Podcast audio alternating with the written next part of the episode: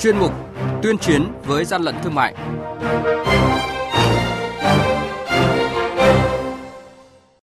Thưa quý vị và các bạn, những ngày qua, lực lượng chức năng cả nước đã tăng cường kiểm tra phát hiện nhiều vụ việc sản xuất kinh doanh và vận chuyển thực phẩm không đảm bảo chất lượng, thu giữ hàng tấn thực phẩm không rõ nguồn gốc xuất xứ, thực phẩm không đảm bảo an toàn.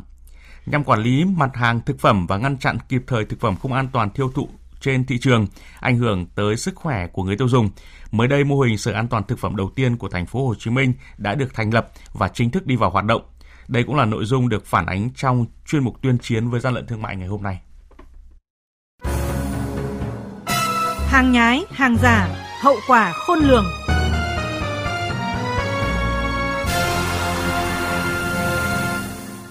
Chỉ trong mấy ngày qua, liên tiếp các vụ vận chuyển kinh doanh thực phẩm không đảm bảo vệ sinh thực phẩm đã bị lực lượng chức năng phát hiện, kiểm tra và bắt giữ. Cụ thể, 10 tấn nầm lợn đông lạnh có màu thâm đen vừa bị đội quản lý thị trường số 2, Cục Quản lý Thị trường tỉnh Yên Bái phối hợp với lực lượng chức năng phát hiện khi kiểm tra một xe tải di chuyển trên địa bàn. Số nầm lợn này được chứa trong 200 thùng xốp không có nhãn hàng hóa theo quy định. Tổng trị giá hàng hóa vi phạm ước tính hơn 1,3 tỷ đồng.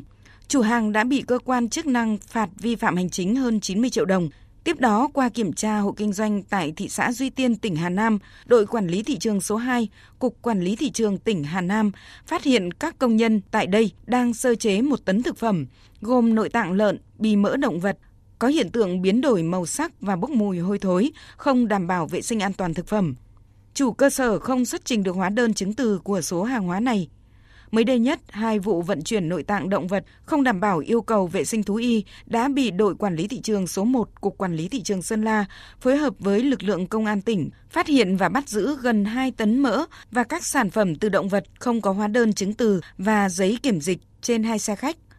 Cục Quản lý Thị trường tỉnh Sơn La đã ban hành quyết định xử phạt vi phạm hành chính các đối tượng vi phạm với tổng số tiền lên đến gần 70 triệu đồng. Theo báo cáo của Tổng cục Quản lý Thị trường, năm 2023, lực lượng quản lý thị trường cả nước đã kiểm tra hơn 8.300 vụ, xử lý gần 6.800 vụ thuộc lĩnh vực an toàn thực phẩm, thu phạt trên 36 tỷ đồng, trị giá hàng hóa tịch thu hơn 31 tỷ đồng. Theo lực lượng chức năng, việc cần làm trước hết là tăng cường kiểm tra kiểm soát thị trường để kịp thời phát hiện và ngăn chặn các hành vi vi phạm, nhất là trong thời điểm giáp Tết Nguyên đán này. Ông Nguyễn Đức Lê, Phó Cục trưởng Cục Nghiệp vụ Tổng cục Quản lý Thị trường cho biết. Đồng thời với việc kiểm tra xử lý thì chúng tôi sẽ tiến hành công tác tuyên truyền, phổ biến pháp luật để cho các tổ chức cá nhân hiểu được cái việc là chúng ta không nên tiếp tay cũng như là vì cái lợi nhuận trước mắt mà chúng ta sản xuất kinh doanh thực phẩm bẩn và ảnh hưởng cho xã hội cũng như là hệ lụy cho sức khỏe và tính mạng của người tiêu dùng thực hiện văn bản của Ban chỉ đạo 138 thành phố Hồ Chí Minh về việc yêu cầu Cục Quản lý thị trường thành phố phối hợp thực hiện cao điểm tấn công chấn áp tội phạm, bảo đảm an ninh trật tự trước trong và sau Tết Nguyên đán Giáp Thìn 2024. Mới đây, đoàn kiểm tra liên ngành về an toàn thực phẩm thành phố Hồ Chí Minh vừa hoàn thiện hồ sơ giấy tờ tạm giữ gần 25 tấn nội tạng động vật đông lạnh tại một kho lạnh ở phường Bình Chiểu, thành phố Thủ Đức Số thực phẩm đông lạnh đang chứa trữ tại đây là nội tạng động vật đông lạnh các loại, không ghi xuất xứ, không ngày sản xuất, không hạn sử dụng, không hóa đơn chứng từ. Theo các chuyên gia y tế, những hóa chất độc hại, vi khuẩn, virus từ thực phẩm không đảm bảo là nguyên nhân dẫn đến các vụ ngộ độc đáng tiếc xảy ra gần đây. Phó giáo sư tiến sĩ bác sĩ Nguyễn Anh Tuấn, Bệnh viện Trung ương Quân đội 108 phân tích. Khi vi khuẩn vào được tiêu hóa của chúng ta thì một là nó nhân lên và nó gây bệnh ở trên đường tiêu hóa hai là các cái độc tố của vi khuẩn sẵn có có thể gây ra tình trạng ngộ độc ngay tức thì, ngay sau khi ăn. Các tổn thương nó gây lên trước hết là từ trên đường tiêu hóa, gây ra các cái triệu chứng như là nôn, nhiều, đau bụng dữ dội và tiêu chảy. Tiếp theo là tình trạng nhiễm độc toàn thân bởi các độc tố do vi khuẩn tạo ra. Các nhiễm độc đó nó có thể biểu hiện bằng hội chứng nhiễm trùng nhiễm độc, bệnh nhân sốt, mệt mỏi, mặt mũi, bơ phở khác nó có thể biểu hiện bằng các nhiễm độc trên các hệ cơ quan như hệ thống thần kinh trung ương hệ thống tim mạch, hệ thống hô hấp, gây ra những rối loạn đa chức năng và thậm chí có thể tử vong. Có thể thấy cứ gần Tết Nguyên đán, tình trạng vận chuyển sản xuất kinh doanh thực phẩm không đảm bảo bị các đối tượng trà trộn lợi dụng đưa ra thị trường tiêu thụ. Mặc dù cơ quan chức năng đã đồng loạt ra quân cao điểm thanh tra kiểm tra, đẩy mạnh truy quét, nhưng tình trạng này vẫn tồn tại. Nếu không được kiểm soát tốt sẽ gây ngộ độc thực phẩm, ảnh hưởng đến sức khỏe, tính mạng của người tiêu dùng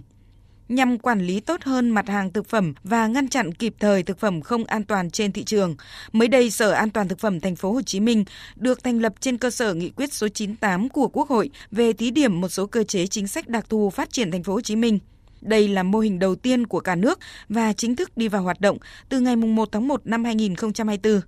thực hiện nghiêm túc đầy đủ trách nhiệm quản lý an toàn thực phẩm, tăng cường công tác hậu kiểm, thanh tra kiểm tra và xử lý nghiêm, kể cả về xử lý hình sự các tổ chức cá nhân vi phạm nghiêm trọng các quy định về an toàn thực phẩm, gây ảnh hưởng đến sức khỏe người tiêu dùng. Xử lý nghiêm tổ chức cá nhân lơ là thiếu trách nhiệm trong quản lý an toàn thực phẩm. Tuy nhiên, còn nhiều khó khăn đặt ra.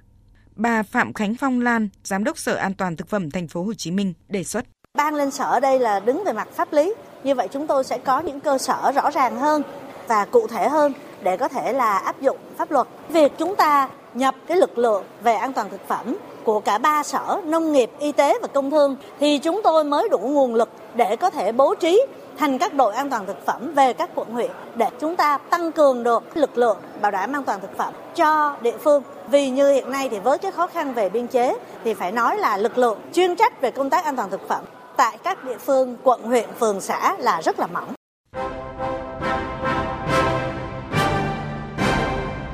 Chung tay chống hàng gian, hàng giả, bảo vệ người tiêu dùng.